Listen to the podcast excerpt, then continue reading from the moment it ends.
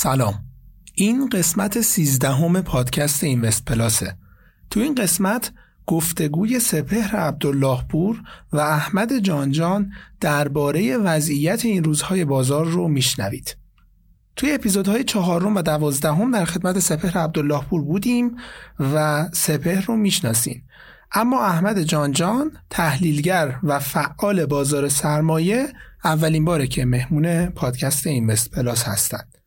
این اپیزود 2 بخش کلی داره. تو بخش اول 2 مهمون برنامه راجع به ریزش‌های اخیر بازار سرمایه و علت این ریزش‌ها صحبت می‌کنن و تو بخش دوم نگاهی خواهند داشت به وضعیت بازار سرمایه و بقیه بازارهای مالی مثل بازار ارز در 6 ماهه دوم سال 1399 و البته بحث تأثیر انتخابات آمریکا و توافق احتمالی با غرب در بخش دوم این گفتگو بررسی میشه.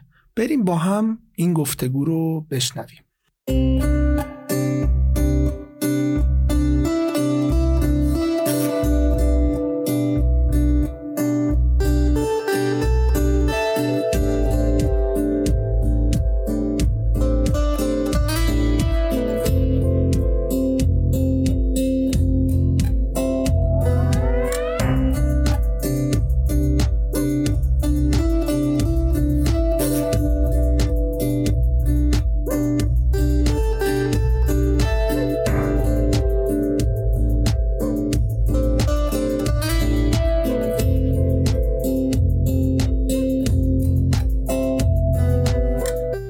اتفاقی افتاد برای بازار یه دفعه بعد از این همه صعود و بالا رفتن قیمت سهم‌ها؟ یه دفعه الان می‌بینیم که میانگین سهم‌ها بین 30% تا 40% اصلاح کردن و دیگه اصلاح فکر کنم بهش نمیشه گفت، عملاً باید بگیم ریزش، اون ریزشی که خیلی منتظرش بودن.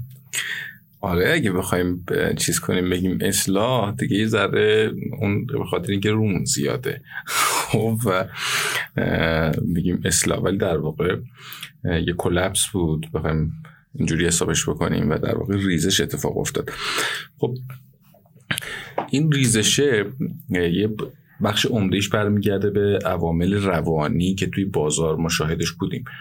مردم همیشه در واقع این شکلی بخوام بگم، یعنی قاطبه مردم زمانی که به لحاظ روحی روانی در وضعیت خوبی به سر میبرن، خوشبینن، وارد مثلا یک سری سرمایه گذاری هایی میشن، وقتی هم بدبین میشن اونجا هم ورود پیدا میکنن یا خروج پیدا میکنن. نمونه اون چی بود؟ نمونه اون رو که همه لمس کردن رشد قیمت دلار در سال 97 بود. خب به هر حال ما تو سال 96 از تیر و مرداد یه خاطرتون باشه خیلی هم با هم بحث میکردیم، یا حوالی زمستون 96 آره که خیلی شده میکردیم، ما بودیم که دلار دیگه باید بره بالا و خب اون موقع برای مردم عادی یا کسانی که باشون ارتباط داشتیم حتی مثلا میگفتیم اینجوری میشه، خب خیلی‌ها خوشبین بودن و اصلا قبول نمی‌کردن، یا مثلا برچسب سیاسی به اون می‌زدن، می‌گفتن چون تو مثلا شما طرفدار فلان رئیس جمهوری دارید تخریب می‌کنید. خب اتفاقی که نباید افتاد. اما یک نکته قابل توجه که توی دلار ما روی نمودارها وقتی نگاه می‌کنیم وجود داره اینه که خب مردم عادی مثلا حتی از دلار 10-12 تومن یه عده اومدن وارد شدن، یعنی 10-12 تومن دلار از 3000 تومن 4 برابر شده بود و خورد مردم وارد شدن. اون چه شکلیه؟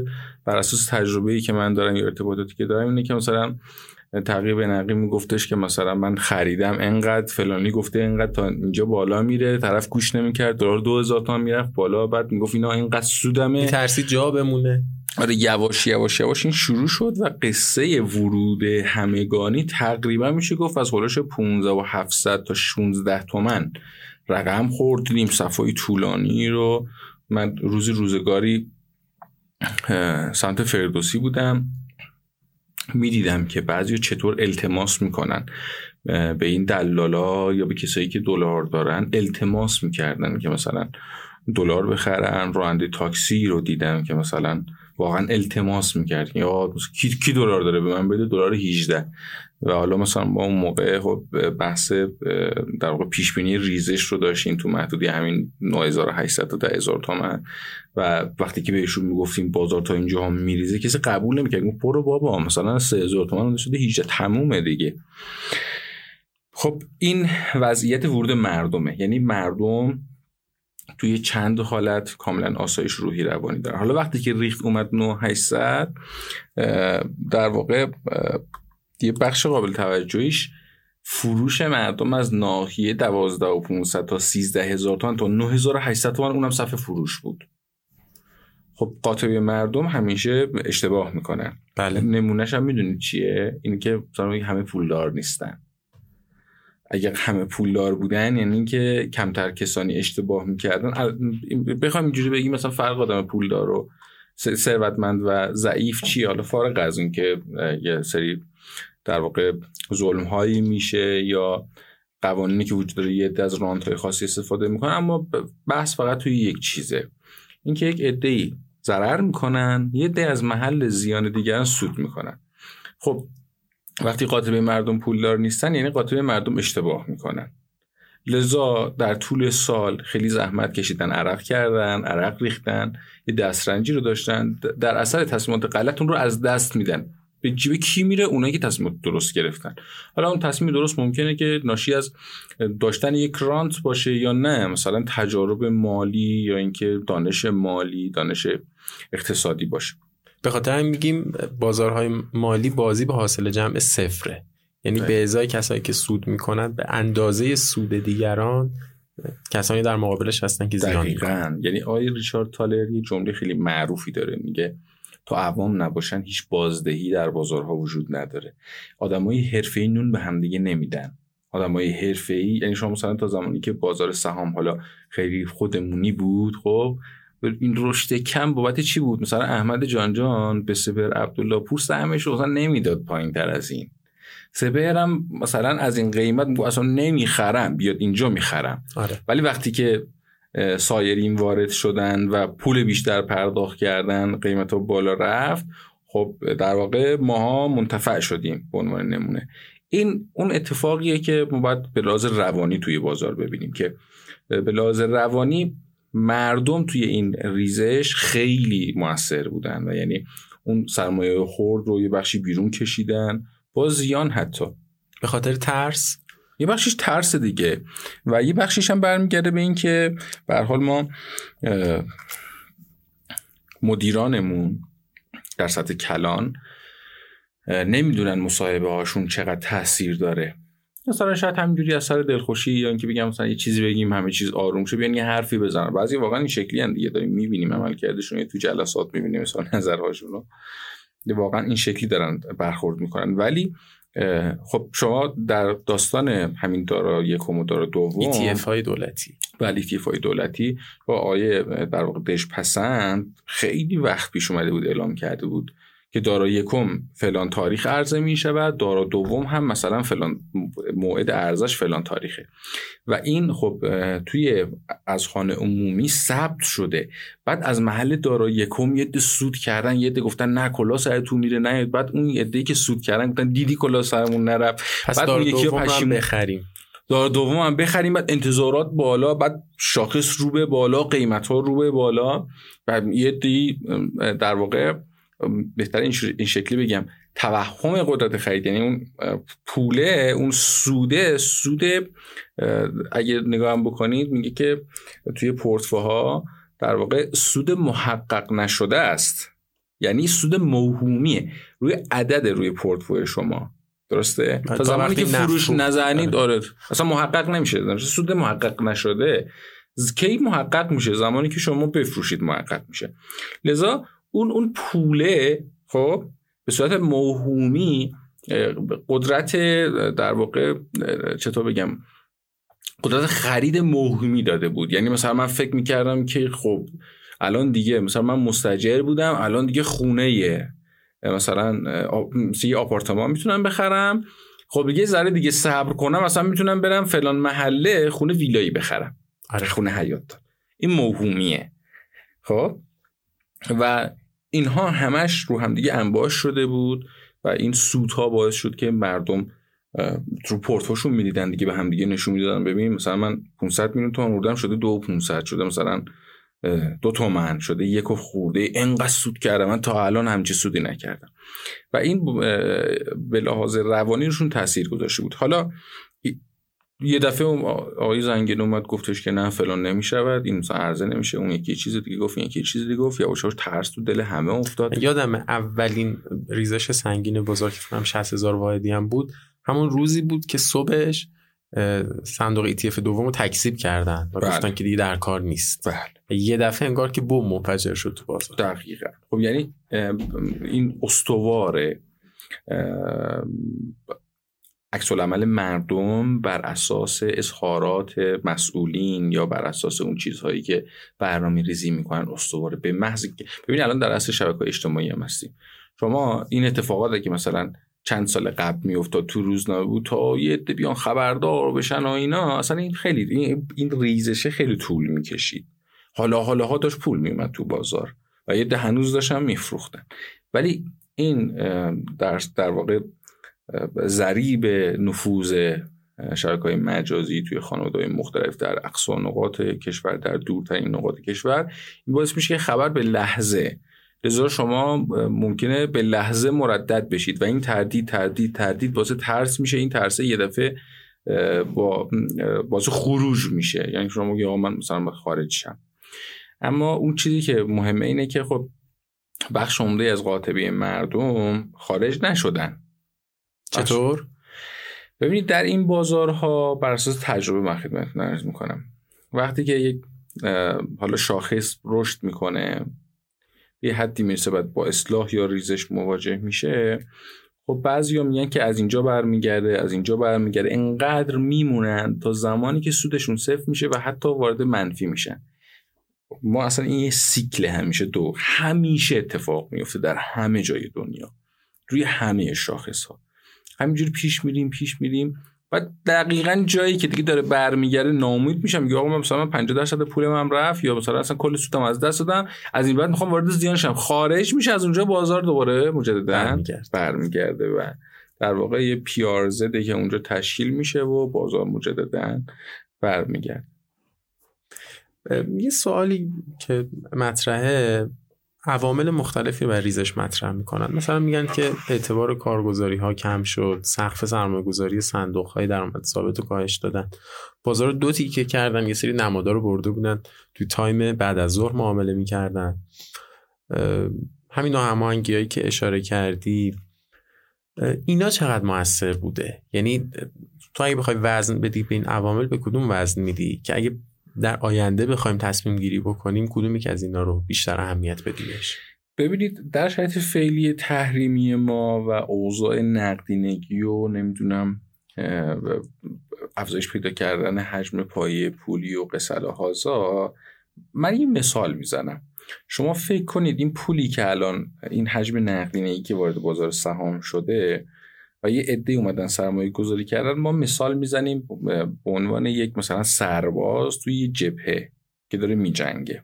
خب بعد بهشون میگی که بهش اطلاع میدن که آقا الان رو رگباری بزن رو تکتیر، خب یه مقداری فعلا تیر کمه و فلان اینا، حواست باشه تا بهتون برسم. یا اوکی میزنه رو تکتیر، شروع میکنه نواخت تیر تکتیر میزنه.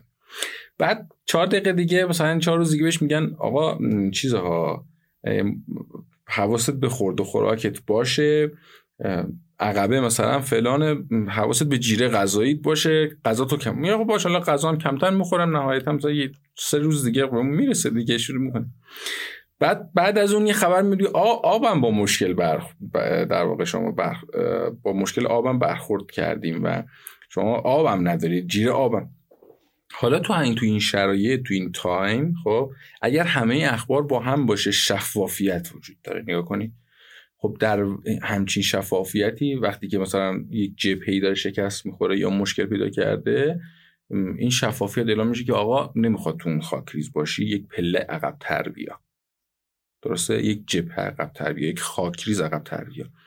خب این شفافیت وجود داره، همه عقب میکشن، همه منتظر اصلاحن مثلا همه. ببین اما وقتی که طی بازه زمانی داری اینا رو به این اعلام میکنی، خب ممکنه که اون ظرف 3 روز اول نمیدونه، که شما که نگفتی که آبم نداریم، ممکنه اصلا همه آبشو خورده باشه. خب و عملا شما با آدم گشنه و تشنه که مثلا فشنگ هم نداره حتی از خودش مراقبت بکنه، شما انتظار دارید چیکار بکنه؟ خب این آدم هراسان میشه. با کوچکترین حمله جبهه مقابل این شکست خورده است، این عقب مینشینه. خب این کاریه که در واقع تو این بازار انجام شد. ما روی شاخص 1.800 قشنگ روند اصلاح بازار رو مشاهده کردیم و همونجا پالا مثلا پستایی هم منتشر کردیم، یا حتی همون جایی هشدارهایی هم دادیم که آقا شاخص سازی می‌کنید سرمایه فلان، مثلا این سهم کار شاخص تا بالای 2 میلیون هم رفته بود، تا 200 دیگه عملاً شاخص تا 200 رفت. این خیلی کار بدیه، اصلا خیلی قباحت داره، زشته. یعنی حتی مثلا توی زیر مجموعه خود آدم نباید همچین اتفاقاتی بیفته به لحاظ مدیریتی. گول زدن ندارین که اصلاح ذات بازاره. بذارید مردم بفهمن که تو بازاری اومدن که نوسان وجود داره، اصلا ذات این بازار نوسانیه. اصلا همه میان مثبت 5 منفی 5، خودشون میدونن از اول. ولی وقتی که شما یه همچین چطور بگم شفافیتی ندارید، بعد یه جایی هم همه رو هول میدید، خب طرف میگه تضمینی من اومدم وارد، مثلا اومدم که دیگه سود بکنم، و این تضمین غلط باعث میشه که هیجانی عمل بشه. من یک وایسی رو منتشر کردم دیروز که 1 ساعت و 19 دقیقه بود. اولین بازخورد فکر میکنید چی بود؟ اولین بازخورد این بودش که آقا نمیشد خلاصه تر مثلا 10 دقیقه رو به جمعش میکردی ببینم چیه. بعد خب من دیدم یه نفر این پیامو داد، شد 2 تا 3 تا. بعد ازشون پرسیدم، گفتم که چرا خلاصه تا؟ آقا وقت نداریم، مثلا حال نداریم، حوصله نداریم. بعد بهش گفتم چقدر سرمایه گذاری کردی؟ کل هست و نیستم گذاشتم. گفتم هست و نیست چقدر؟ مثلا میگفت 900 میلیون. اون کی میگفتم چقدر؟ مثلا میگفت 100 تومان. یکی میگفت پول جهیزیه ام رو گذاشتم. بعد میگفتم خدا وکیلی شما همه هست و نیستتون رو گذاشتید، بعد حال نداریدی مثلا فایل صوتی است.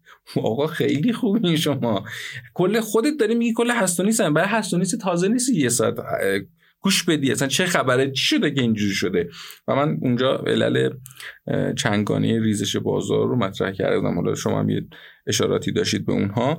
بله وقتی که ما داریم به همه یه دفعه این شکلی خبر میدیم، کارگزاریمون میاد یه دفعه اعتبار همه رو صفر میکنه، قدرت خرید رو صفر میکنه. طرف میگه آقا چه خبره؟ کارگزاری که 25 تا 30% بازار مال اونه. خب و از قضا خدمات خوبی هم نمیده، از قضا کیفیت خوبی هم نداره.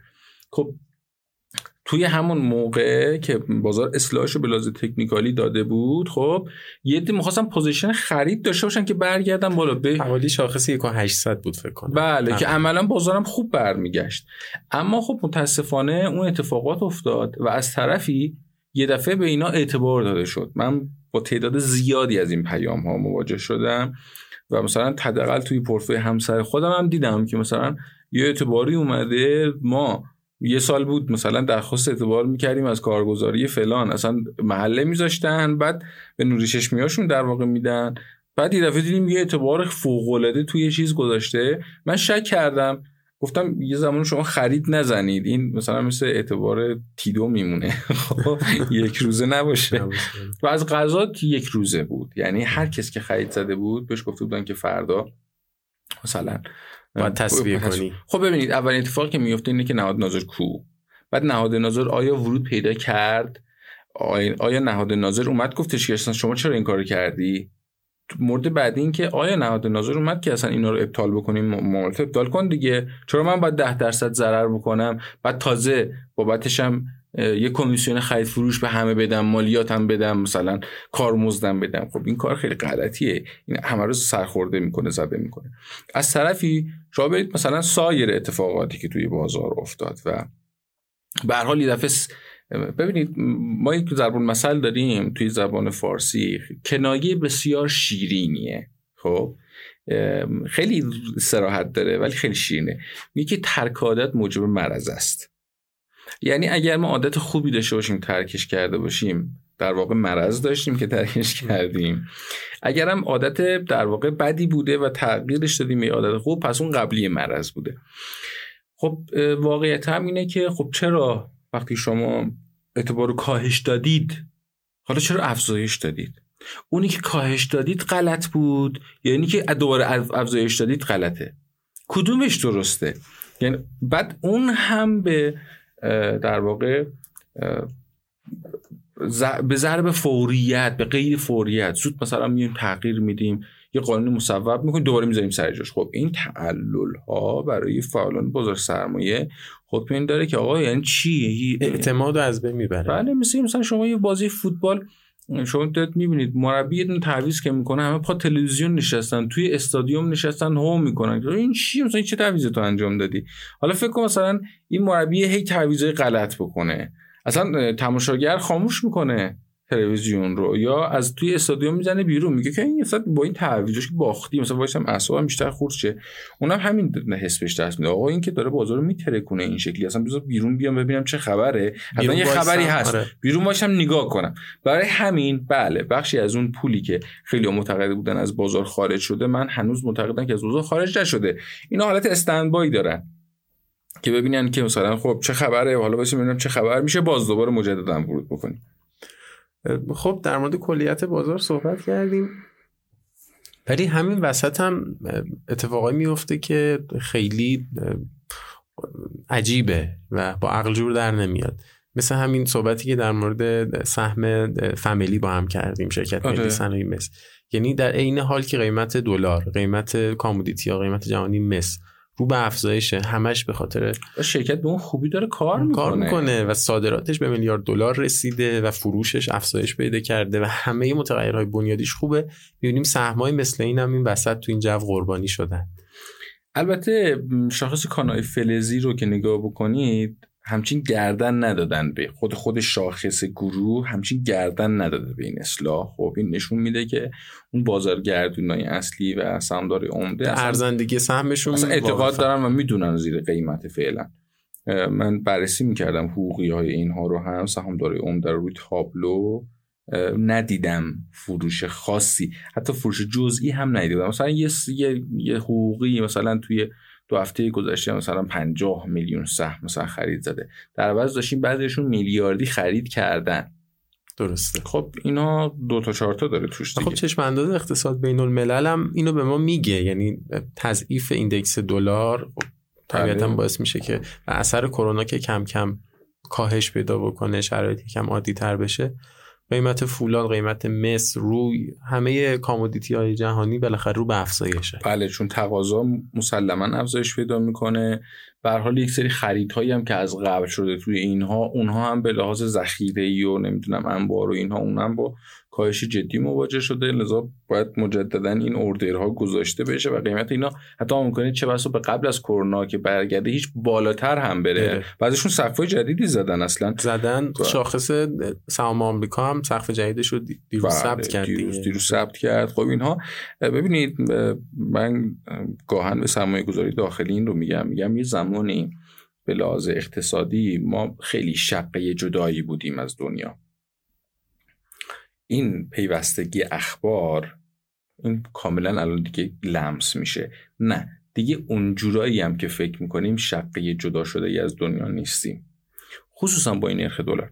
درسته نرخ دلار 23,000 تومنه، من به شخص معتقدم با این دلار 23,000 تومن اگر یه سری اصلاحات ساختاری انجام بشود، من اصلا طرفدار آقای روحانی و سیاستاش نیستم، همواره منتقدش بودم، ولی من به عنوان چغر و بدنترین منتقد آقای روحانی معتقدم آقای روحانی شرایطی رو پیش رو داره که اگر یک سری کارها رو انجام بده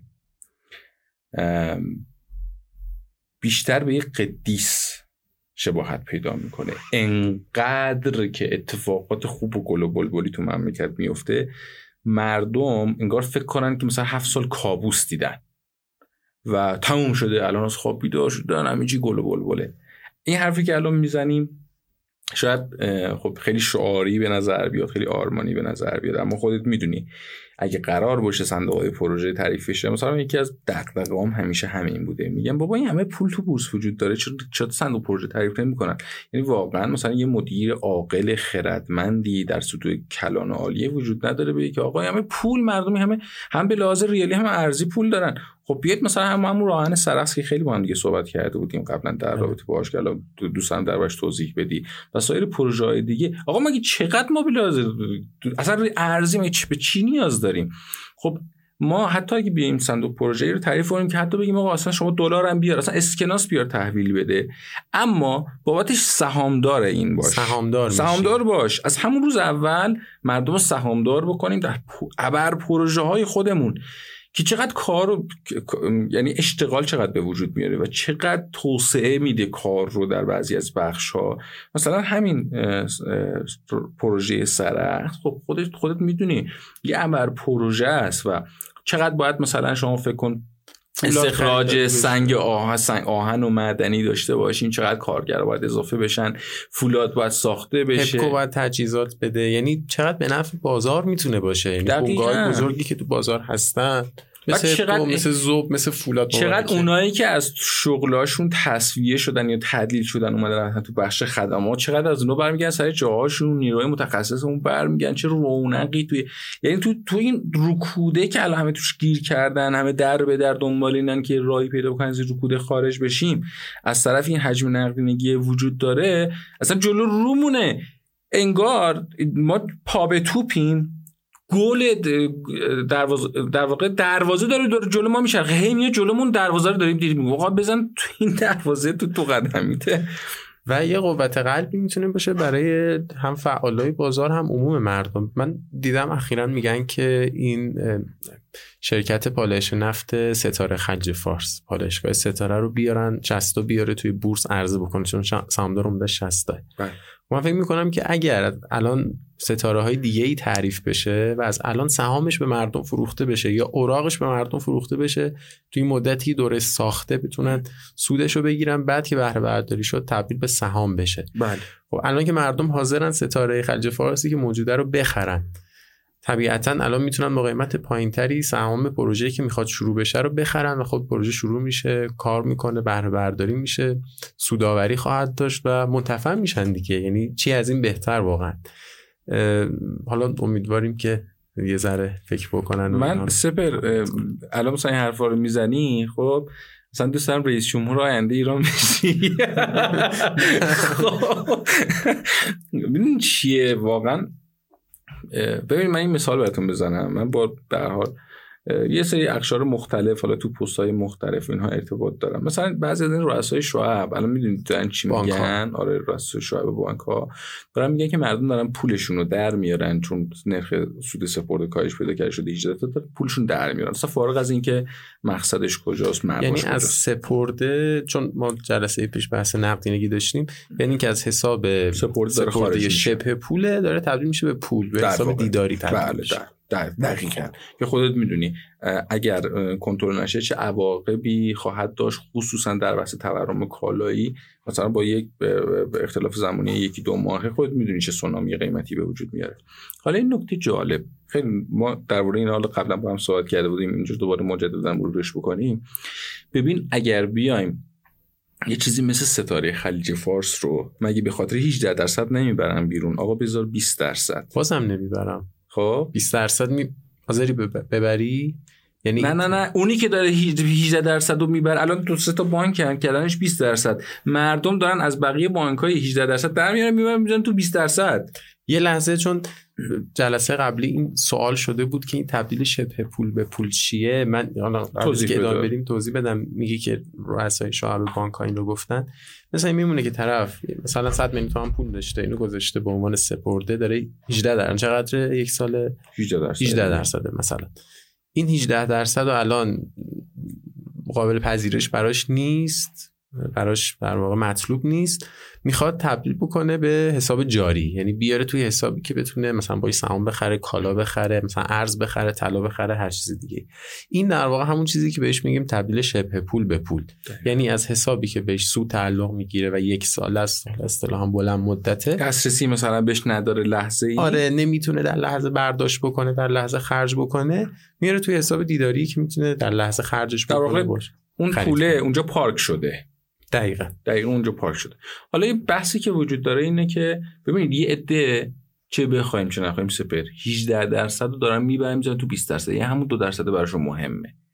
خب بخش قابل توجهی هم هست که ریسک گریزن. اینا ریسک گریزن، سرمایه‌گذار ریسک گریز. خب شما حتی بیاید تو بانک‌ها اینا رو عرضه بکنید، بگو آقا اصلا سود بانکی من باشم این کارو میکنم، خب میگم سود بانکی مثلا 15%، سود این اوراق 20%.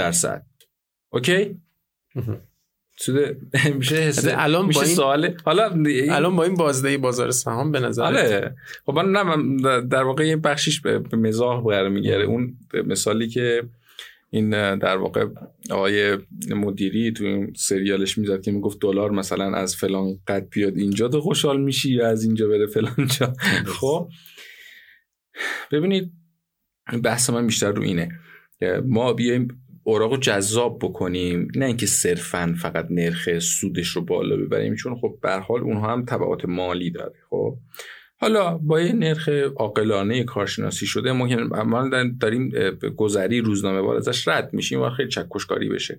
اما حالا 20%، 22، 24 هر چیزی که هست، خب اصلا شما بگو 24.5%، خب من میگم سود 25%. من به شما میگم که اون 25% سود در واحد زمان وقتی مستهلک بشه با این تورم هیچی نیست.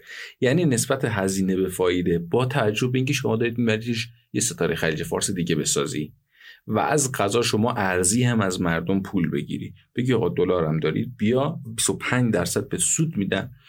بعد جالب اینجاست ما یه جایی میخوایم نکول بکنیم، میخوایم استمهال بکنیم، خب بیام همینجا توی اوراقه بگیم هر موقع هم خواستی این برگه در واقع اوراقت رو خب به سهم میتونی تبدیل بکنی، نکول از این بهتر خدا وکیلی.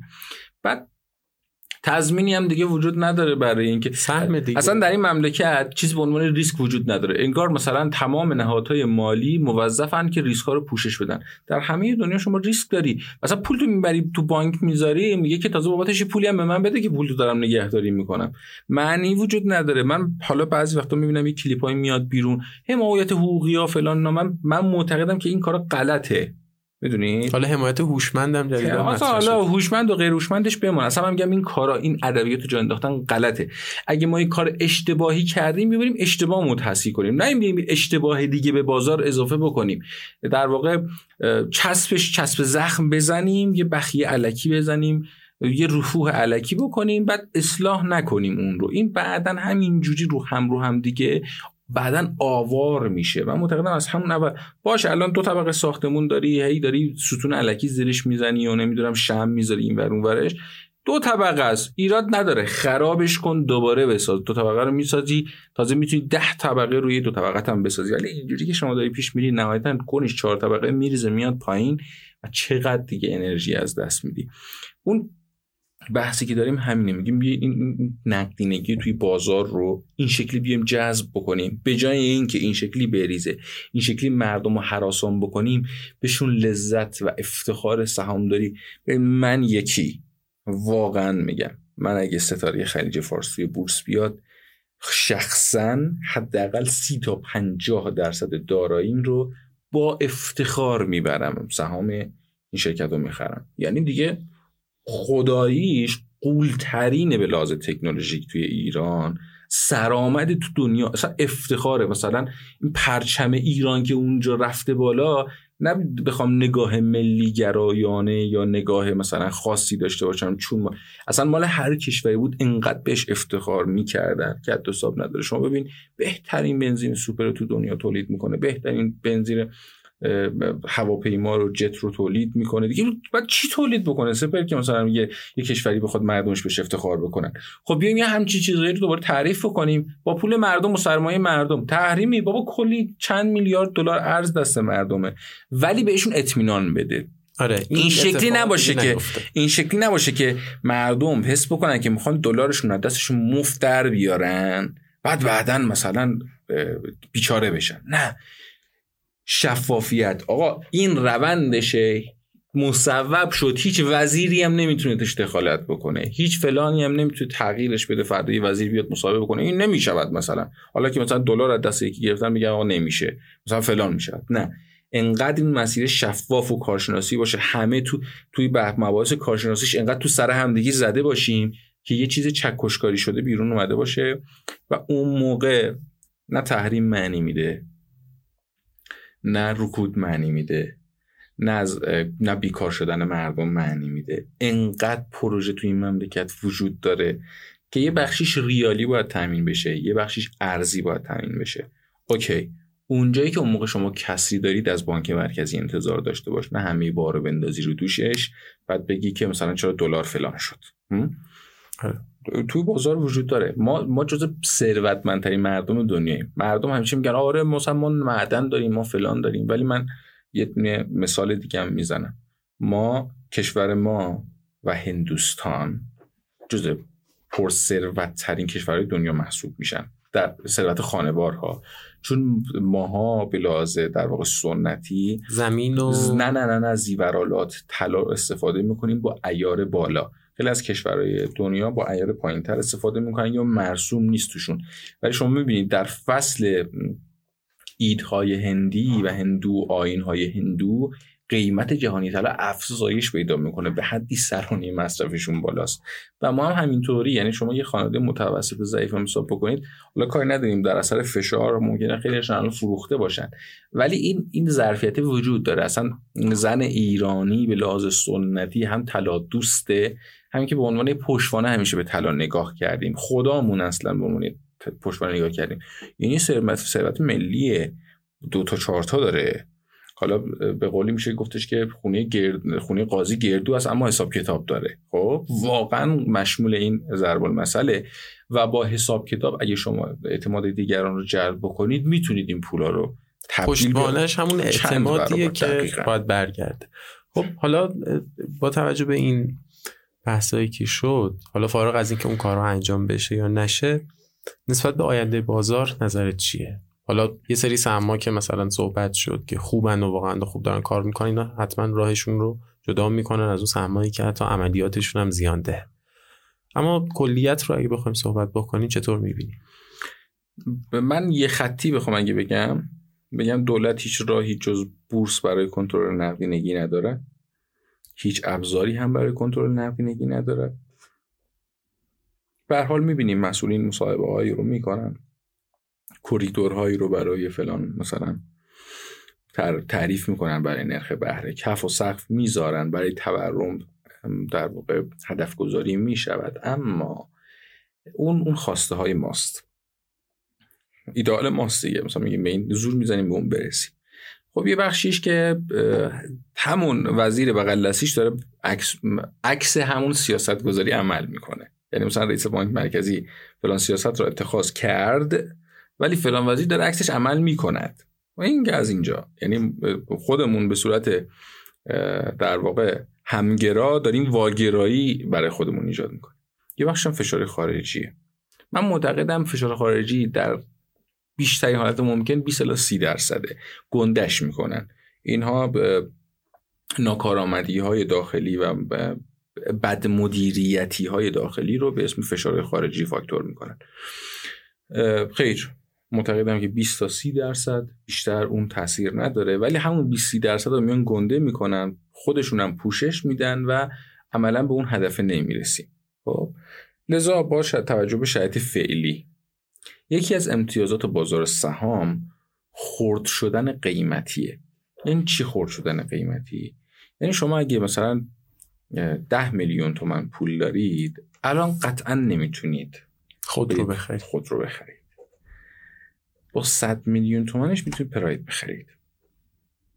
خب با این 100 میلیون تومان که عمرن نمیتونید خونه بخرید و خونه هم قیمتش خرد نمیشه. مثلا شما نمیتونید بگید خب من فعلا برم علل حساب 10 متر خونه بخرم بعدن مثلا فلان بکنم. پس این از خونه. این اوت شد. ضمن اینکه به شدت انتقاد میکنم از این کار غلطی که داره توی وزارت مسکن رخ میده و توی این صنف در واقع املاکی ها که اصلا آمار رو اعلام نمی کنن. این خیلی این تو هر کشور دیگه ای بود سپهر، یعنی آویزون کرده بودن مسئولانی که همچین تصمیماتی گرفتن. معاملات باید شفاف باشه. شما الان معاملات تهران واقعا کاهش پیدا کرده، فکر کنم نزدیک 30-40% نسبت به ماه‌های گذشته. اگه بخوایم حساب بکنیم فکر نمی‌کنم مثلا در تهران طی یک ماه گذشته مثلا چند هزار تا معامله شده باشه، اونم در کل تهران. که بخش عمدهش برمیگرده به محله‌های بورسی تهران، محله‌هایی که به هر حال همیشه توش معاملات چه رکود باشه چه تورم باشه اونها همیشه انجام. پس مسکن هم از گزینه‌های سرمایه گذاری خارج شد. خب مسکن وقتی خارج شد میمونه چی؟ میمونه بازار سهام، خودرو، ارز، طلا. خب از اونجایی که چسبندی قیمتی وحشتناکی هم داریم و من به شخصه این حرف رو که میزنم، خب خیلی ها میان شکم منو پاره میکنن چون انتظار دارن که من این حرف رو نزنم. من با اون 25 عزیز اقتصاددان موافقم. من به عنوان زینف تو بازار قاعدتاً باید یه اسلحه بردارم تق تق تق تق همه رو بزنم. خب ولی من با اون، نه با همه اون بخش، اون نامه‌ای که نوشته شده، با اون نامه، با بخشی از اون، با قاتبه اون موافقم، یه جایش موافق نیستم. اونو حالا توی کانال اختصاصی خودم دربارش صحبت کردم، فقط میخوام گذر بکنم از این. اما معتقدم که چسبندگی وحشتناک قیمتی وجود داره.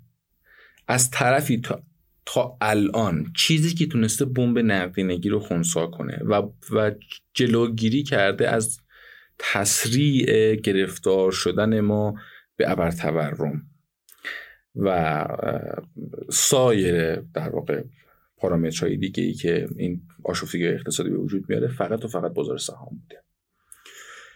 5% نقدینگی در سال 97 رفت تو دلار. دیدید که دلار رو از 3000 تومان چطوری پرتاب کرد بالا.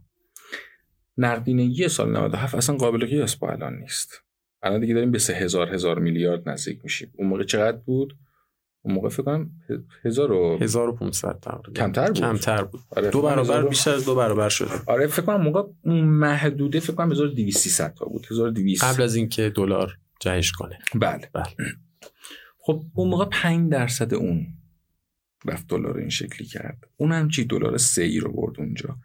الان اگه 5% 3000 تا وارد بازار دلار بشه چه اتفاقی میفته؟ میدونیم قیمت دلار چقدر میشه، در واقع قیمتش حرف نمیزنیم. طلا هم باشه به همچنین تاثیر میذاره. بازار خودرو هم خودش یه جای اشباع میشه دیگه، درسته؟ آره دیگه. یعنی طرف حتی اگه پول هم داشته باشه به لحاظ روانی واقعا راضی نیست. جای پارکش هم شما نداری، مثلا سایز بزرگیه. شما طلا خیلی راحت میتونی بری صندوق امانات بذاری یا مثلا به یک طلا فروش که اعتماد داری یا دوستت هست یا کارگزارت هست بسپاری، اونها رو مثلا به صورت نقدی یا کاغذی پیش خودش نگه داره. دلار هم به همچنین راحت کوچیکه، تو اصلا تو جیبت میذاری، تو صندوق امانات بانک میذاری، توی خونه تو گاف صندوقت میذاری. اما اون چیزی که از همه اینها راحت‌تر معامله میشه بازار سهامه. شما میتونی بهترین سهم‌های بهترین شرکت‌های این مملکت رو مثلا بخری چند هزار تومن یا چند صد تومن و یه سبد دارایی تشکیل بدی. حتی طلا هم بخوای بخری میتونی بری صندوق طلا بخری، میتونی گواهی سپرده بخری، میتونی نبری مثلا صندوق طلا بخری یا مثلا گزینه‌های دیگه‌ای که وجود داره. خب این خودش میشه یه سبد دارایی. همون دلاری که گفتی میتونی سهامی بخری، سهام دلاری بخری مثل فولاد و مثلا هم شرکت اینطور. یه سبد دارایی امن و مطمئن، در حالی که شما مثلا با 100 میلیون تومان نمیتونی همه این کارا رو انجام بدی. درسته. شما میتونی 30% مثلا سرمایه فعلیت رو ببری مثلا رو طلا، بری همین صندوق ها رو بخری یا گواهی بخری. الباقیش رو مثلا یه بخشش رو بری دلاری بخری، بخشش هم بری مثلا ریالی، سهامای ریالی بخری. خب این تقسیم پذیری خرد شدن قیمتی خودش یه مزیت فوق العاده بالاست.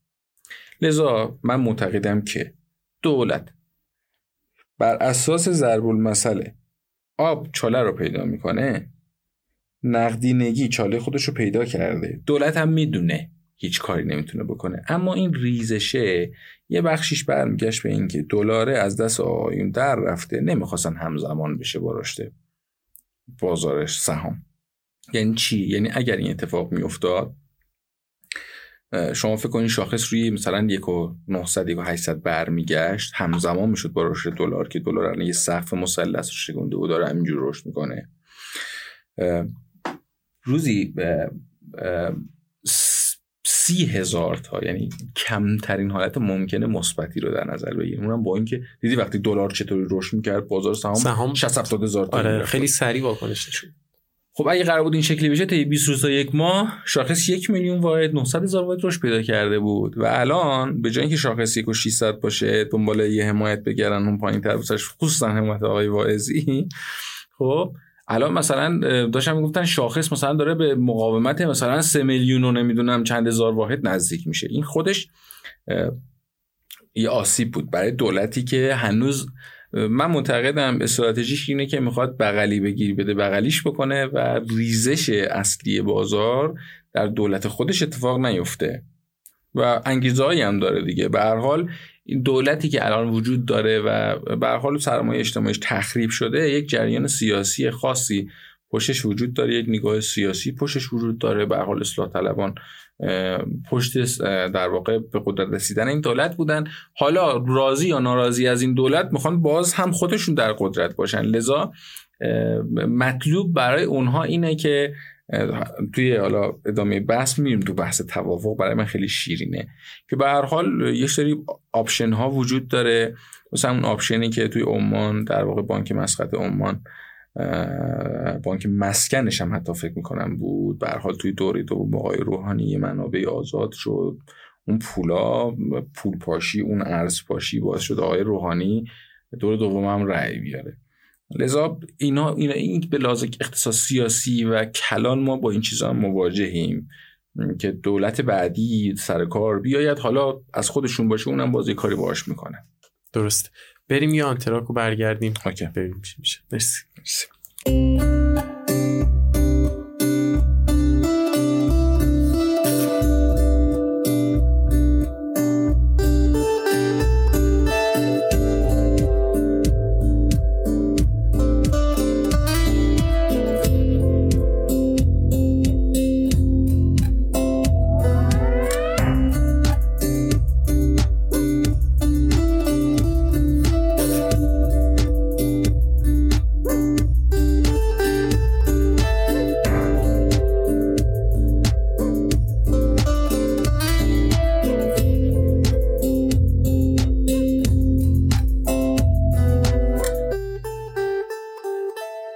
درباره چشم انداز بازار صحبت می‌کرد. خب چشم انداز بازار به نظر من درسته که ما با یه ریزش مواجه شدیم و یه جاهایی الان ناامیدی بر همه مستولی شده. من معتقدم که با یک اصلاح زمانی یه چیزی توی مایه‌های مثلا مهر 98 و مهر 97 مجدداً بازار برمیگرده. خصوصاً این که مثلا ما توی اواخر سال گذشته، اسفند سال گذشته، بحث کرونا که اومد، دیدیم که آره اصلاح داشتیم، یه دم نقد شدن از قدیمی بازار، از خیلی از بزرگان، خیلی بزرگان آره، و ادلهشون هم این بودش که مثلا این چون شناخته نشده است. البته ما اونجا اصلا نقد نشدیم، اونجا پوزیشن پای داشتیم دوباره، چون من یه چیز رو معتقدم، میگم بشر خیلی پوست کلفت‌تر از این چیزیه که الان به نظر میاد و خیلی زود منعطف میشه، انعطاف خودش بینه. یعنی ما به راحتی، حتی اگه به نظر من واکسن کرونا هم کشف نشود، اثری نداشته باشه، ما با کرونا کنار خواهیم اومد، راهی نداریم، کنار میایم باش. لذا ممکنه که در رفتارهامون تغییر به وجود بیاد. اما اونجا خیلی نقد شدن، بعد توی فروردین سریع موجود دادن، یعنی هر فروخت کردن گذاشتن سر جاش و من باز الان مجددا حالا اخباری رو طی چند روز گذشته شنیدم، مثلا بعضی از بزرگان بازار که احساس ریسک کردن یا اینکه ممکنه رانتی داشتن و اینها، مجددا پوزیشن بای رو در واقع اتخاذ کردن، یعنی خرید کردن. در یه مقوله یه چیز عددی بین 20 تا 30 تومن مثلا یه خریدی بنده خدایی مثلا انجام داده، واسه من جالب بود. خب اگر بخوایم این شکلی پیش بریم، این پیش‌فرضمون این باشه که بازار سهام همچنان رونق خودش رو خواهد داشت و واقعیت اقتصادی رو بخوایم براش لحاظ بکنیم، اونم خصوصا وضعیت فعلیمون تو کرونا و صادرات و نمیدونم نفت و قیمت دلار، که قیمت دلار هم دیگه داریم میبینیم وضعیتش به چه شکله و ممکنه که عدد بالاتر رو متمر ماه ببینیم، در واقع الان خیلی از سهم‌ها رو سپر خود داری می‌بینی، خصوصا تو کامودیتی ها اینا واقعا ارزنده است. آقا دلارش رو چند فکر می‌کنی؟ من فکر می‌کنم دلارشون در حد 10-12 تومانه بعضی از سهم. و با همون نسبت‌های بنیادی هم بخوایم بسنجیم، مثل پی بر ای و سودسازی که توی عملیاتشون انجام میدن، واقعا الان زیر قیمت و ارزشمنده، خیلی زیر قیمت. شاید قبل از این ویزشه خیلی کم سهم اینطوری پیدا میشد، ولی الان فکر میکنم که راحت تر پیدا کردنش. اصلا من یه چیزی که برام جالبه، یه دی در به در دنبال داشتن این سری سهما بودن که گیرشون نمیومد، تو صف خرید بود. آره یه جرأت هم نمیکردم تو قیمت ها بخرم، ولی الان دیگه خیلی راحت میخرم. و کانال فلزی رو شاخصش رو که نگاه کردم دیدم که همچنان گردن نداده به این اصلاح، خب طبیعیه. اما من تصورم اینه که بازار این شکلی پیش خواهد رفت. شما فکر کنید هر کسی یه جایی وارد شده تو این اصلاح، مثلا حالا این ریزشه در واقع ریزش دیگه، آره راحت داره رو که می‌خوایم بگیم که این ریزشه 40-50%. خب هر کسی یه جایش وارد شده، یه دی بالا وارد شدن، یه دی میانش وارد شدن، یه دی هم کلان دارن کف وارد میشن. خب اونی که مثلا توی وسطاش توی 20% الان تو 20%، 30%، 15% زیانه، ممکنه یه ذره این پایین تقلق باشه و یه ذره بترسه، ممکنه به محض این که به سر برسه یا به سود جزئی برسه، ممکنه یه بخشی از سهمش رو خارج بکنه یا کلا به آخرت الله خیر بزنه، عطاشو به لقاش بخشیدیم، بوس بوس خدافظ خب و بیرون بره. این سیاست این شکلی همون بلاز زمانی تایمینگ ما رو در واقع می‌داری کش میدن، این زمان زمانی کش، آره کش اینجوری کشیده میشه، اصلاح می‌داریم زمانی میکنن، بعدش مجددا یه سری سعودی پیدا میکنه. من معتقدم تا پایان امسال یک موج سعودی دیگه قطعا خواهیم داشت. حالا مگه اینو با صراحت و قطعیت، یعنی این شهامت رو داری که راحت میگی. من تحلیل من اینه، ممکنه تحلیل من اشتباه باشه، بله ممکنه اشتباه باشه. و من یه نکته رو بگم، من دارم با تحلیل خودم سرمایه گذاری میکنم و اگر شما به عنوان یک شنونده دارید با تحلیل من سرمایه گذاری میکنید، حداقلی ترین چیزی که باید بدونید اینه که اصول مدیریت ریسک و سرمایه رو بخونید. یه حد زیانی برای کل سرمایه‌تون 15%، 20%، چه میدونم 30% بذارید و ضمن اینکه با 30% از سرمایه‌تون با کل سرمایه‌تون ورود پیدا بکنید. وقتی این فایل صوتی رو میشنوید فکر نکنید که ما همه زارو زندگیمون توی بورس، خیر از این خبرا نیست. ما توی در واقع مستقلات، توی طلا همه ریسکامون رو رفتیم پوشش دادیم، مثلا همین با خیال راحت صحبت میکنیم یا اظهار نظر میکنیم یا یه پوزیشنی رو میبندیم. خب حالا بحث من چیه؟ بحث من اینه که این موج سعودی تا آخر ساله به نظرت مثل این روندی که تا الان اومدیم یا کنتر و با سرعت کمتر؟ ببین خب خیلی الان استرس در واقع آبان ماه رو دارن برای انتخابات آمریکا. من یه باوری دارم، ببینید سال گذشته آبان ماه یه همچین اتفاقی هم افتاد دیگه و خب اون تحریم ها که برگشت 13 آبان خصوصا هم انتظار داشتن مثلا بورس به فنا بره و اینا، دیدیم که از اونجا چقدر رشد کرد و عملا آبان شد آذر و بعد شد دی ماه، تا اون حالتی رشد خوبی رو داشت، بعد با ترور حاج قاسم اون در واقع اصلاحه یه دفعه اتفاق افتاد و یه دفعه موشکی از اونجا، یعنی اگه بخوایم در تداوم، یعنی حاج قاسم رو لحاظ نکنیم، این موجه از اونجا تو آبان استارت خورده بود. حالا شما فکر کن چرا استارت خورده بود؟ خب یه عده میدونستم میگفتن آقا این چجوری بیش بره، ما محدودیت مثلا ارزی داریم فلان داریم، پس اینا میره بالا، بله ارزش دلاری بازار میره بالا. خب تا اینجای کار میگیم فعلا بر همین منوالیم، خصوصا اگه توی بحث تورم کالایی توی یکی دو ماه آینده مردم لمس بکنن که دارن میبینن هر روز هر چیزی که دارن میخرن با یه شیب ملایم آقای روحانی داره قیمت‌ها افزایش پیدا میکنه. اینا همه خودش گزاره است دیگه، نه خودش پارامتره. اتفاقی که میفته چیه؟ اتفاقی که میفته اینه که مثلا ما بگیم چقدر تاثیرپذیری خواهیم داشت توی بحث توافق. حالا ما یه صحبتی کردیم، ریسک سیستماتیکیه دیگه، یعنی اینطور فعالای بازار میبینن که حالا بالاخره چه آقای بایدن بشه چه آقای ترامپ بشه، بالاخره دو تا سناریویی که بعد ببینیم بازار چه تأثیری میذاره. ببین من یه نظری دارم، یه تئوریه، یه نظریه است. من انتظار ندارم که بازار مثل دفعات قبلی اون شکلی بریزه، در صورت مثلا اصلا رأی آوردن هر کدوم از اینا. علتش چیه؟ علتش اینه که اون موقع تعداد کدهای فعال تو بازار خیلی کمتر بود، الان خیلی بیشتره. خیلی هم باید قبول بکنیم یه پول خوبی گیرشون اومده که اینجاها میتونن دوباره بگن الان موقعش دوباره ورود بکنیم، یعنی بازارش دوتر برگرده. این دوم میشه. سومین نکته اینه که سپر خیلی ضرر کردن توی این دو سه تا پوزیشن این شکلی، فکر میکردن که همه چیز میشه گلستان و فلان و اینا، همه چیز دیگه چهچه و بهبه میشه. انباراشون خالی شد، کالاها رو دادن رفت فلان، بعد یه دفعه با اون شوک‌های مثلا شوک 91، شوک 95، شوک 97 اینا خیلی داراییشون از دست دادن.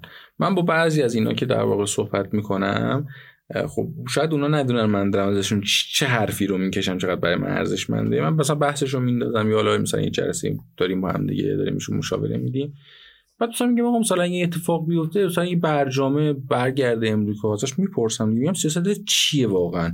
الان همینجوری جواب بهم نده، بس پولت وسط، سرمایه‌ات وسط، کالاهات و انبارت وسط، اتفاق بیفته چیکار میکنی؟ میگه آقا اصلا بی خیال. من مثلا دو بار اینجوری بیچاره شدم، یه این بار درس گرفتم دیگه، قرار نیست از هر سوراخی چند بار گزیده بشم. لذا پوزیشن خیلی از اینا نگهداری کالاهاشونه، چون یه ذهنیتی وجود داره توی بازار، حالا هست دیگه، میگن که اگه مثلا اون اتفاق بیفته، مثلا انتخابات آمریکایی طوری بشه که احتمال گشایش برای ما به وجود بیاد و مثلا برجام برگرده و دوباره یه مقدار شرایط عادی بشه، بازار میریزه.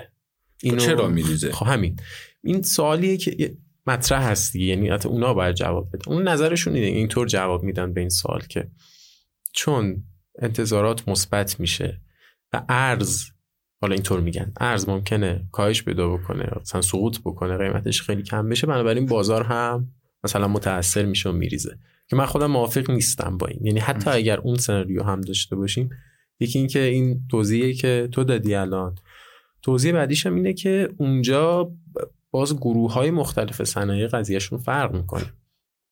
مثلا اگر اون اتفاق بیفته و فرض بکن که دوباره برجامی خواهیم داشت، خیلی از صنایع خودروسازی ما قراردادهای خوبی داشتن با شرکت‌های اروپایی، مثلا همین سایپا سایت خودروسازی توی کاشان با سیتروئن به صورت مشترک درست کرده بود، یا ایران خودرو شرکت ایکاپو مشترک با پژو زده بود که پژو 2008 هم تولید کرد و بعد از خروج آمریکا از برجام متوقف شد.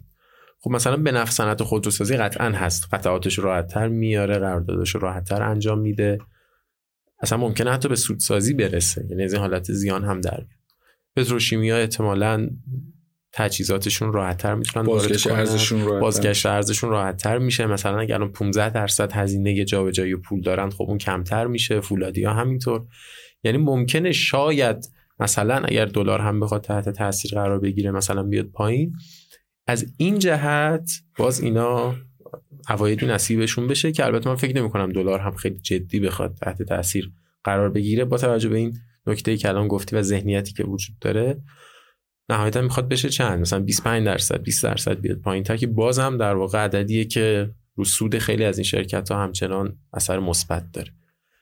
پس این سناریوی توافق و سناریوی گشایش خارجی به نظرم، یعنی فکر کنم روی این موضوع هم عقیده هستیم که خیلی اثر منفی نمیتونه رو بازار داشته باشه. یه سناریو هم خب سناریوی مقابله که ادامه روند موجود و اینکه رئیس جمهور فعلی دوباره انتخاب بشه. خب این فکر می‌کنم دیگه روشنه دیگه. نظرت در این باره چیه؟ ببین من اول یک کامنت بهت اضافه بکنم در رابطه با همون ارز. ما یک روزی به این نتیجه میرسیم با تک نرخی بشیم.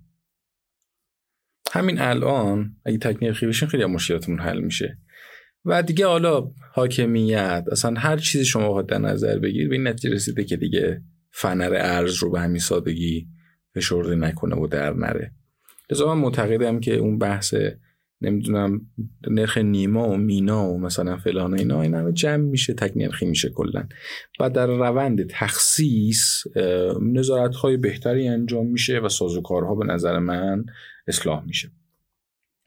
ولی اگه بخوایم اول به ریشه اون نظریه اول برگردیم، باید از یه دروغ بزرگ پرده برداری بکنیم. و دروغ بزرگ این بود، این برجام نبود که مردم رو راحت کرد، این برجام نبود که مثلا مردم آسایش روحی روانی توش داشتن و تورم رشد نمی‌کرد، تورم تک رقمی شده بود، آقای 3 سالی تقریبا ثبات داشتیم. این واقعا برجام نبود، اون یک موضوعی بود که در واقع دستاویز قرار گرفت، یعنی مثلا هایلایتش کردن. ولی انتظارات اصل قضیه چی بود؟ انتظارات رو با چی کنترل کردن؟ با برجام. اون آثارش چند ماه دیگه به لحاظ روانی، پول پاشی، ارز پاشی، با دلار 4200 تومان، با دلار 3000 خورده ای، دلار 3500، 2800 مثلا، 3200، 3500 هر چی می‌خواستن وارد می‌کردن. شما می‌دونید بخش عمده تولید ما اونجا زیان کرد، اصلا خیلی بیچاره شدن و شکست شدن. طرف تولید کننده درجه 1 که فلان مبحث بود، اینا اومده بودن ارزش ریال رو به زور در واقع بالا نگه داشته بودن و این دامپینگه به نفع طرف مقابل اتفاق افتاد. تولیدکننده چینی دقیقاً. و من خیلی یارو دیدم تو این روند ورشکسته شدن. بعد با تکنولوژی‌های خوب، اصلا طرف رفته بود توی دوران برنامه تکنولوژی خوب وارد کرده بود، فلان جنس یا کالا رو مثلا تولید بکنه، بعد خب وارداتش به صرفه تره، بی درد سرتر، سودش هم بود. بله، سودش هم راحت‌تر تو جیب میره، هر موقع هم نصرفه همون لحظه عوضش می‌کنی. کارخونه نیست که مثلا بتون زده باشی، سیلو زده باشی، مثلا نتونی جا بکنی. لحظه است دیگه، مثلا من فلان چیزو تا دیروز وارد می‌کردم، الان وارد نمی‌کنم، چیزی وارد می‌کنم. اما شما کارخونه رو نمی‌تونی یه دفعه بگی خب باشه، من مثلا دارم پارچه تولید می‌کنم، از فردا مثلا ما آدامس‌موزی تولید می‌کنم. نمی‌تونی. این همون تفاوت هست. یعنی این پرده برداری باید صورت بگیره. حجم عظیمی از ذخایر دلاری ما، بهترین و با کیفیت ترین ارزهای ما، دیگه خودت میدونی ما یورو ایایش میدادیم، باش مثلا موز وارد میشد دیگه وجود نداره این. دیگه یادش بخیر. خب مثلا بهترین درهممونو، درهم بانک ملیمونو میدادیم، چی باش وارد میشد؟ غذای سگ وارد میشد. چی باش واقعا وارد میشد؟ سبه. خب مردم اینا نمیدونن. مثلا بهش میگیم که دلار با کیفیت، میگه آقا یعنی مثلا دلار رو اتو کشیدن یا مثلا داخل مثلا کیف چرم یا قاب طلایی بهت میدن. نه عزیز من، ما یه سری دلار داشتیم، اینا هم سهل الوصول‌تر بودن، همین که حجم و دسترسی ما، سرعت دسترسی ما بهش خیلی بالا بود. خب اونا رو خرج کارهای مزخرف کردیم، به نور چشمیا دادن که باهاش چیزای دیگه وارد بکنن. خب الان نداریم، و داریم ارزهای بیکیفیت میدیم برای چیزای درجه یکمون. واسه همینه گیر کردیم، واسه همینه رونده در واقع ترخیص کالاها از گمرک با کندی مواجهه. واسه همینه که هر روز یه بخشنامه میاد، نمیدونم صادر کنندگان بیان فلان بکنن، این اون تعهد و فلان. این بخواید نگاه کنیم، ریشش همینه دیگه. پس بذارید این اول شفاف و مردم صحبت بکنیم با صادر کننده ها که میدونن، تولید کننده ها هم خودشون میدونن، ولی همه مردم نه صادر کننده، نه وارد کننده، نه تولید کننده. خب اینو باید برای مردم روشن بکنیم. این پس اون اولین تئوریه، یه بخشش اینه. حالا منم باید موافقم. من میگم که اتفاقا اگه قرار باشه دلار کاهش پیدا بکنه، برای بازه زمانی کوتاه مدته.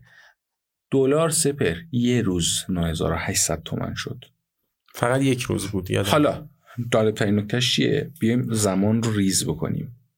برای چند ساعت بود؟ اون چند ساعت رو ریزتر میکنیم، برای یک ساعت بود. یک ساعتش میشه یه تایم فریم مثلا نیم ساعته، یه ربع 5 دقیقه‌ای، آخرش به یه لحظه میرسیم. در یک لحظه دلار اومد شد 9800 تومان، برگشت بالا. روزهای مختلف رو 9800 تومان نموند سپر، هیچ وقت هم نیومد 9800 تومانش رو تکرار بکنه. پس اون یک نقطه گریز بود برای خیلی ها. یه مثلا توی یه نرخای اومدن فروختن، سرمایه گذاری دیگه انجام دادن، حالا یا درست یا غلط. یه دیگه اومدن خریداری کردن، رفتن کار دیگه باش انجام دادن. حالا بحث من اینه، آیا اون اتفاق مجددا رخ میده؟ من معتقدم که نه. حالا چرا نه؟ ببین، من مثلا وقتی میرم اندیشکدهای در واقع اروپایی و امریکایی و انگلیسی رو میبینم، میخونم، همشون به اتفاق این مثلا حالا که مثلا ما ایرانو به اینجا رسوندیم، نباید دیگه مثلا مثل دوران برجام آزادی عمل به اینا بدیم. اگه بخوای حساب بکنی تو دشمن، مثلا من شما با هم دیگه دشمنیم. خب من تو وقتی دشمنیم، داریم در حق هم دشمنی میکنیم، حالا یه مدت زمانی میخوایم با هم خوب باشیم. ما نمیگیم یه دفعه همه دشمنیمون رو کنار بذاریم. یه بخشش رو میگیم خب اینو بعد بذارم اینجا، یه فردا دوباره مجددا فلان کرد، دوباره تنگ‌تر بکنم اصلا. لذا من انتظار ندارم آزادسازی ارزی منابع آنچنانی مثل اون موقع اتفاق بیفته. حتی اگر بیفته هم قوه عاقله‌ای وجود داره که نمیذاره دیگه مثل قبل پولباشی بشه با نهادهای نظارتی خصوصا. از طرفی چرا یه بحثی وجود داره. دور دوم آقای روحانی چه شکلی رأی آورد دیگه، خب دیدیم که طرف مقابل کوتاه اومد، مثلا در حد 8 9 میلیارد دلار رو آزاد کرد. الان شما مثلا توی اداره اوفک امریکا، خب اون آفیسر اونجا یه دونه امضا بزنه، مثلا بگه آقا منابع ایران در کره جنوبی مثلا آزاد بشه، یه امضا بزنه، در یک آن، در یک چشم هم زدن. من معتقدم به لحظه، به محض اینکه امضاش به آخر برسه، پول ما آزاد شده تو حساب ماست. 7.5 میلیارد دلار. حالا شما فکر کن به هر حال یه سری منابع نزد هند داریم، یه مثلا این منابع تو عراق داریم، ممکنه به ولی فکر نمی‌کنی اینا آزاد بشه؟ اصلا گیریم هم که آزاد بشه، خب گیریم هم که آزاد بشه، اون در راستای، یعنی من میگم فارغ از اینکه بایدن رای بیاره یا ترامپ، هر کی بخواد رئیس جمهور بشه، من معتقدم اگه بایدن رئیس جمهور بشه صبر میکنه با رئیس جمهور آینده ایران مذاکره میکنه، نه با رئیس جمهوری که چند ماه پیشتر میهمان سعدآباد نیست، و یا اینکه حداقل با کسانی مذاکره میکنه که به هر حال میدونه اونا رأی میارن. حالا این وسط دو تا وضعیت وجود داره، کسانی که خودشون دوست دارن اونا رأی بیارن، مثل اتفاقی که دوم آقای روحانی افتاد، کسانی که بتونن باشون مذاکره راحت‌تری انجام بدن، امتیازات بیشتری بگیرن، یا کسانی که مجبورن باشون مذاکره بکنن. یه طرف مقابلی هم جلوی آقای روحانی هست که اونا به همین سادگی تن نمیدن، به هر امتیازی رو نمیدن که مثلا مذاکره بکنن. امتیازاتی هم اونا قائل بر اینن که امتیازات خوبی هم باید گرفته بشه. با این اوصاف و سیاست‌های کلانی که ما داریم و گفتیم برجام رو دوباره مذاکره نمی‌کنیم، صفحه ترازو به این سمت بیشتر سنگینه که یک، بایدن رای بیاره یا ترامپ، صبر میکنه با رئیس جمهور آتی ایران، یا کسانی که حدس میزنن، گمان میکنن که اونا رای میارن. دو، خودشون از الان فعالن از یه عده‌ای یا یه تفکر حمایت بکنن، مثلا بایدن یا دموکرات ها دوست دارن که مثلا یه کسی از طایفه آقای روحانی مثلا رأی بیاره، با اون تفکر یا پشتوانه سیاسی آقای روحانی رأی بیاره، همونطور که برعکسش هم هست. بله، خب طرف مقابل هم اون یه کار دیگه دوست داره که طرف دیگه رأی بیاره. حالا همه اینها رو کنار هم بذاریم، ممکنه همین آقای ترامپ این وسط بیاد آفر بده، درسته، برای اینکه رأی بیاره بیاد آفر بده. توی این چند ماه یه غافلگیری هم داشته باشیم، مثلا بیاد یه چیزایی رو آزاد بکنه، اینجا به نفع دولت تموم میشه، دولت هم دستش باز میشه که یه جایی بخواد توی بازار دخالت بکنه، و اگر اون بازار بریزه، اونجا باز تریگر وروده، به نظر من تریگر خروج نیست. با توجه ما داده‌های کلان اقتصادیمون رو نگاه میکنیم، همین صحبتی که درباره خودروسازی‌ها کردی، در مورد نمیدونم فولادی‌ها کردی و اینا، در واقع تریگر ورود محسوب میشه، تریگر خروج نیست. برای خصوصا برای کسانی که سهام دارن، یه دلا میان میگن که مثلا فلانی شما گفتی سهامداری کن، الان بیچاره شدیم، آقا سهامداری کردن مال روزای نزولیه، نه مال روزای صعودی. اونا که همه بلدن با افتخار انجام میدن. خب روزی که بازار افت پیدا کرد و شما باز سهامدار موندین، اون شرطه. لذا من فکر میکنم که اولا اینکه من معتقدم ترامپ رای میاره، دوم این که به هر حال صرفا هم نمیشه تکیه کرد بر این، به هر حال شما رقابت جورج بوش پسر با الگور رو دیدید، درسته، و آقای الگور برنده انتخابات بود، اما اون الیت جامعه امریکایی که آرای الکترال محسوب میشه، اونا رای دادن به بوش پسر و بوش شد. حالا نزدیکترینش هم برمیگره به همین رقابت اخیر خانم کلینتون و آقای ترامپ که خانم کلینتون بیشتر رأی آورد، رأی مردمیش بیشتر بود، اما آراء الکترال به نفع آقای ترامپ بود. خب اینجا میتونه اتفاق بیفته، اصلا ممکنه که بایدن ببره، ولی آراء الکترال اون طبقه الیت امریکا دور رأی بدن به ترامپ. خب لذا بعد همه اینا رو، یعنی نمیشه یه دفعه یه جا قمار کرده، هرچند که دولت نمیشه. رفته قمار کرده یعنی یه ذره آمار احتمالات اگه بعضی از عزیزان بلد بودن اینا به خیال خودشون 50-50 بستن، ولی ما معتقدیم که حتی 25 هم نیست. خب با توجه به سناریوهای آمار احتمالات به لحاظ ریاضی اینا رو 25% در واقع بستن.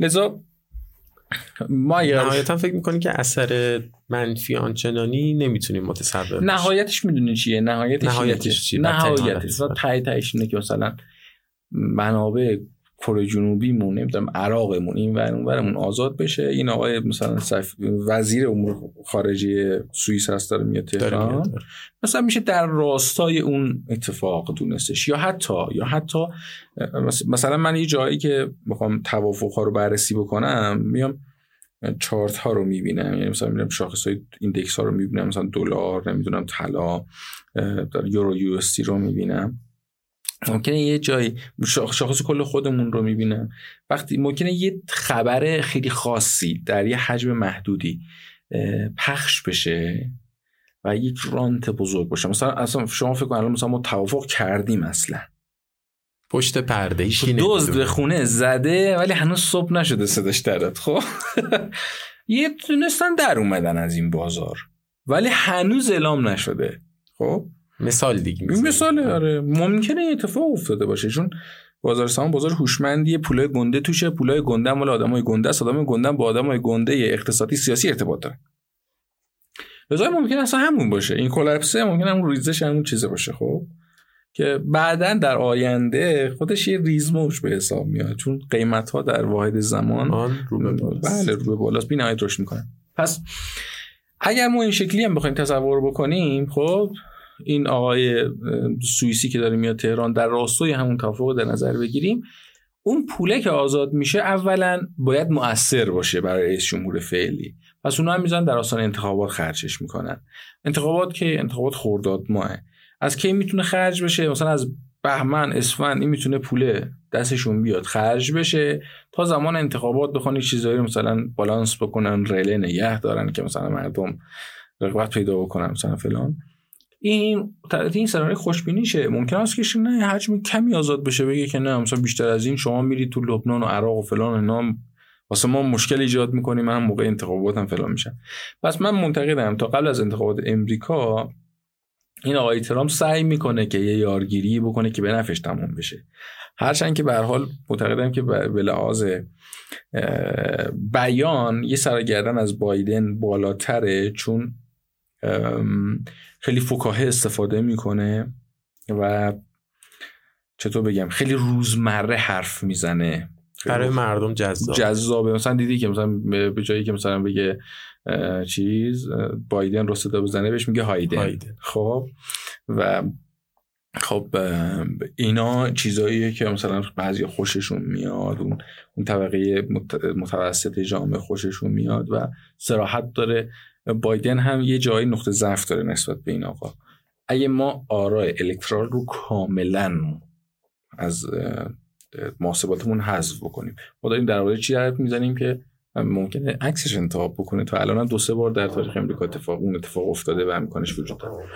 لذا معتقدم که سرمایه گذار بلند مدت همیشه پیروزه، همیشه میبره و از همه بیشتر میبره، از همه جلو میزنه. حالا در این مورد اگر دوست داشتی داستان خودت هم در مورد بلند مدت بودن بگو.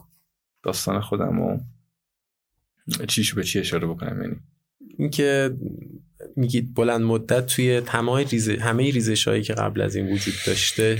ببینید خب به هر حال مثلا من از سال 91 فعال بودم توی این بازار، حالا شاید توی 96 97 به چشم اومده باشه یک مقداری در اثر فعالیت‌های رسانه‌ای و اینها، ولی واقعیت همینه که حالا ما از 96 هم بخوایم حساب بکنیم وارد سال 97 شدیم. ریزش‌هایی تو سال 97 وجود داشت، خصوصا اون ریزش مهرماه، آره برجامی مثلا مهرماه. بعد از اون گذر کردیم وارد اردیبهشت 98 شدیم. چقدر خوب بود اردیبهشت 98، اون اصلاحی که خورد، همه گفتن ریزش فلان اینجوریه اونجوریه. خب نه، اونجا تازه نقطه عطف داستان بود، خروج امریکا از برجام بود، تصمیمات غلطی مثل از 4200 بود که توی فروردین 20 فروردین اتخاذ شده بود. و همینجوری ببخشید من فکر کنم اشتباه گفتم 97 بود. بله برمیگردم 97.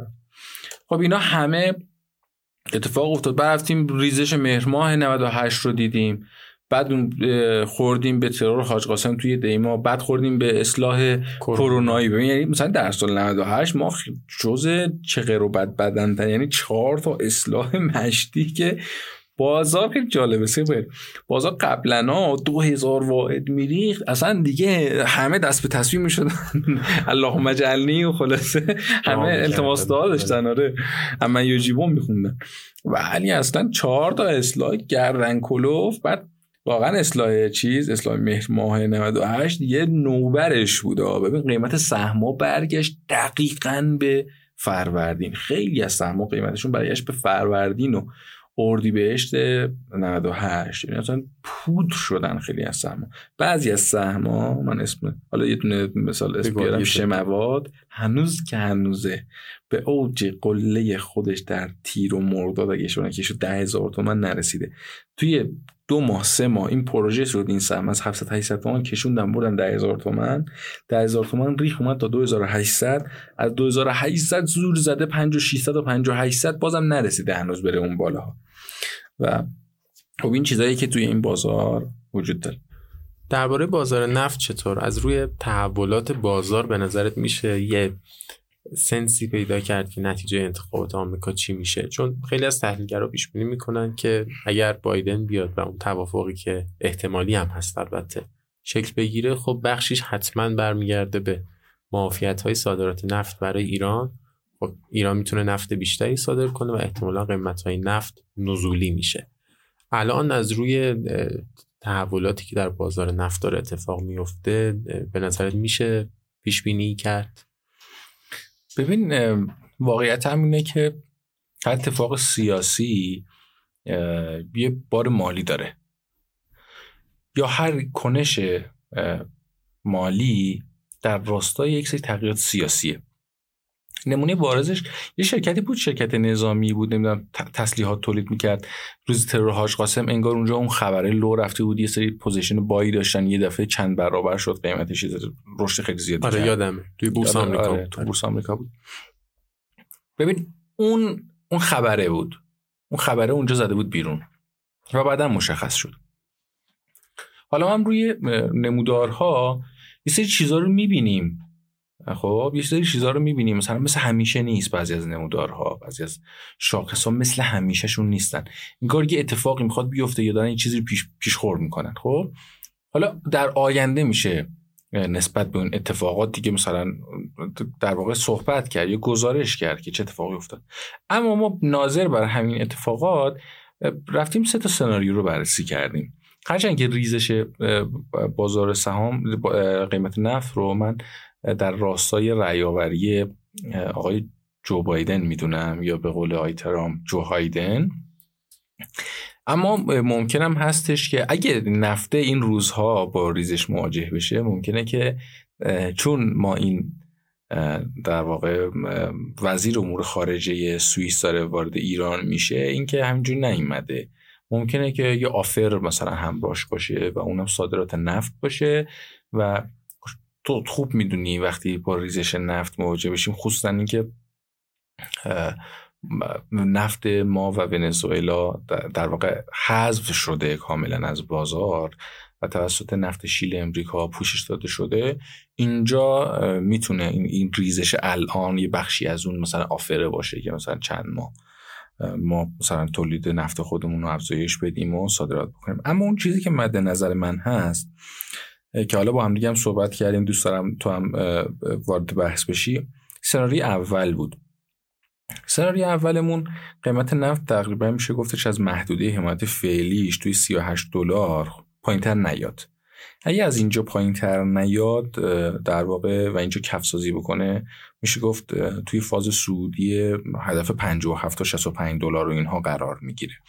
در این صورت چه اتفاقی میفته؟ خب ترامپ رای میاره به یک علت، چون از طرفی شغل‌های ایجاد شده، نفت شیل خیلی تاثیر مثبت می‌گیره. بله نفت به شدت اونجا مهمه توی اشتغال و توی بله. از طرفی خب بعضیشون هم دیدی اعلام ورشکستگی کردن، بله. اونها دوباره برمیگردن به کار برمیگردن. و از طرفی کارتل‌های بزرگ نفتی اونجا میان حمایت میکنن از کسی که این منافع رو براشون داره، چون اگر قرار باشه ما مذاکره بکنیم نفت ایران در حد 1 تا 2 میلیون بشکه باید برگرده به بازار، پس این کیکه برای یه عده کم میشه. الان بزرگترین تولید کننده و صادر کننده نفت دنیا آمریکاست. خب بس اونم نمیخواد اون رو دست بده. لذا اگر این شکلی باشه اون کارتل‌های نفتی به ضرر اون کارتل‌های نفتیه. پس من فکر میکنم که اینجا همگرایی دارن با ترامپ و حمایت میکنن. اگه این سناریو اتفاق بیفته. الان که داریم صحبت میکنیم قیمت نفت چنده؟ الان که داریم حرف میزنیم لایوش $40.41 WTI بره. با توجه به این نماگرها میتونیم بگیم که شاید این آقای وزیر خارجه سوئیس حامل یه پیغامی هستش که باشه. آره یه دارن تو این قیمت‌ها میفروشن. آره سیل میکنن و میفروشن. خب حالا چه اتفاقی میفته؟ سناریو اول. حالا سناریو دوم چی بود؟ سناریو دوم که یکی از سناریوهای مورد علاقه من خیلی روش کار کردم، قیمت نفت توی کوریدور قیمتی بین کف و سقف $38 تا $32 قرار بگیره. اگر قیمت نفت توی محدوده قرار بگیره به اعتقاد من یه رقابت تنگاتنگ بین ترامپ و بایدن داریم که ممکنه که از ترامپ یک شیطنت‌هایی سر بزنه در خاورمیانه برای اینکه بخواد شاید تو تغییر بده، چون هر چقدر ما در آستانه انتخابات آمریکا قرار بگیریم زمان کم میشه ولی قدرت زد و خوردها بیشتر میشه و هزینه ها سنگین تر میشه. لذا من انتظار دارم که اگه مثلا توی $32 تا $38 باشه مثلا یه سری خبرهای خاص از خاورمیانه بیرون بیاد، مثلا یه بخشش همین لبنان دیدی یه دفعه چطوری همه غافلگیر شدن، بعد قیمت نفت هم اونجا میشه گفتش که یه جهش قیمتی داشت و از این دست اتفاقات میتونه بیفته. داریم میبینیم به هر حال بعضی از این رؤسای جمهور اروپایی هم دارن میان هی سر میزنن میان میرن، نه الکی نمیان برن. به هر حال ممکنه که یه سناریو پشت این باشه. سناریوی سوم اینه که قیمت نفت بره زیر $32 که اگه اینجوری پیش بره ما مجددا میتونیم به نظر من $20 تا $25 رو ببینیم و شانس پیروزی بایدن خیلی زیاد میشه، چون بیکاری در امریکا افزایش پیدا میکنه، آثار کرونایی هم در کنارش هست، اینا هم دیگه تشدید میکنن. لذا اوضاع ترامپ به لحاظ سرمایه اجتماعی خیلی کم رنگ میشه و اون کارتل های نفتی هم خب دیگه عملا هنوز قدرتی ندارن، میگن خب هر چی هم بودی انجام داد و اگه نتونن اون کنترل بکنن اونها هم ممکنه که مثلا روی کسی دیگه سرمایه گذاری بکنن. و میدونیم که بازار نفت معمولا اتفاقات رو پیشخور میکنه، دقیقاً اتفاق بیفته ممکنه که در واقع اون ذهنیت نسبت به اینکه بایدن برنده میشه تقویت شده باشه. الان با توجه به این ریزش 2-3 روز اخیر خیلی خطرناکه، من خطرناک ارزیابیش میکنم. حالا مثلا الان خب چون چارت رو داریم نگاه میکنیم یه جورایی میشه گفتش که اگر ما با اون نزول مواجه بشیم این میشه ریزش بدی خواهد بود و ما هم در تنگناهای خاص خودش قرار میگیریم. این از اون تأثیراتیه که اقتصاد ما خواهد پذیرفت. حالا این وسط به نفع کیه؟ به نفع سهامدار دیگه. آها. به نفع کدوم سهامدار؟ پتروشیمی، پالایشی. نرخ خوراک در واقع پایین تری داره، تخفیف هم گرفته. خب ببینید این اون در واقع جاهاییه که میشه ورود کرد توی بازار. مثلا روزی که 13 آبان ترامپ دوباره اومد بازگشت تحریم‌ها رو استارت زد، خب خیلی ازشان از پتروپالایشی ها داشتن فرار میکردن.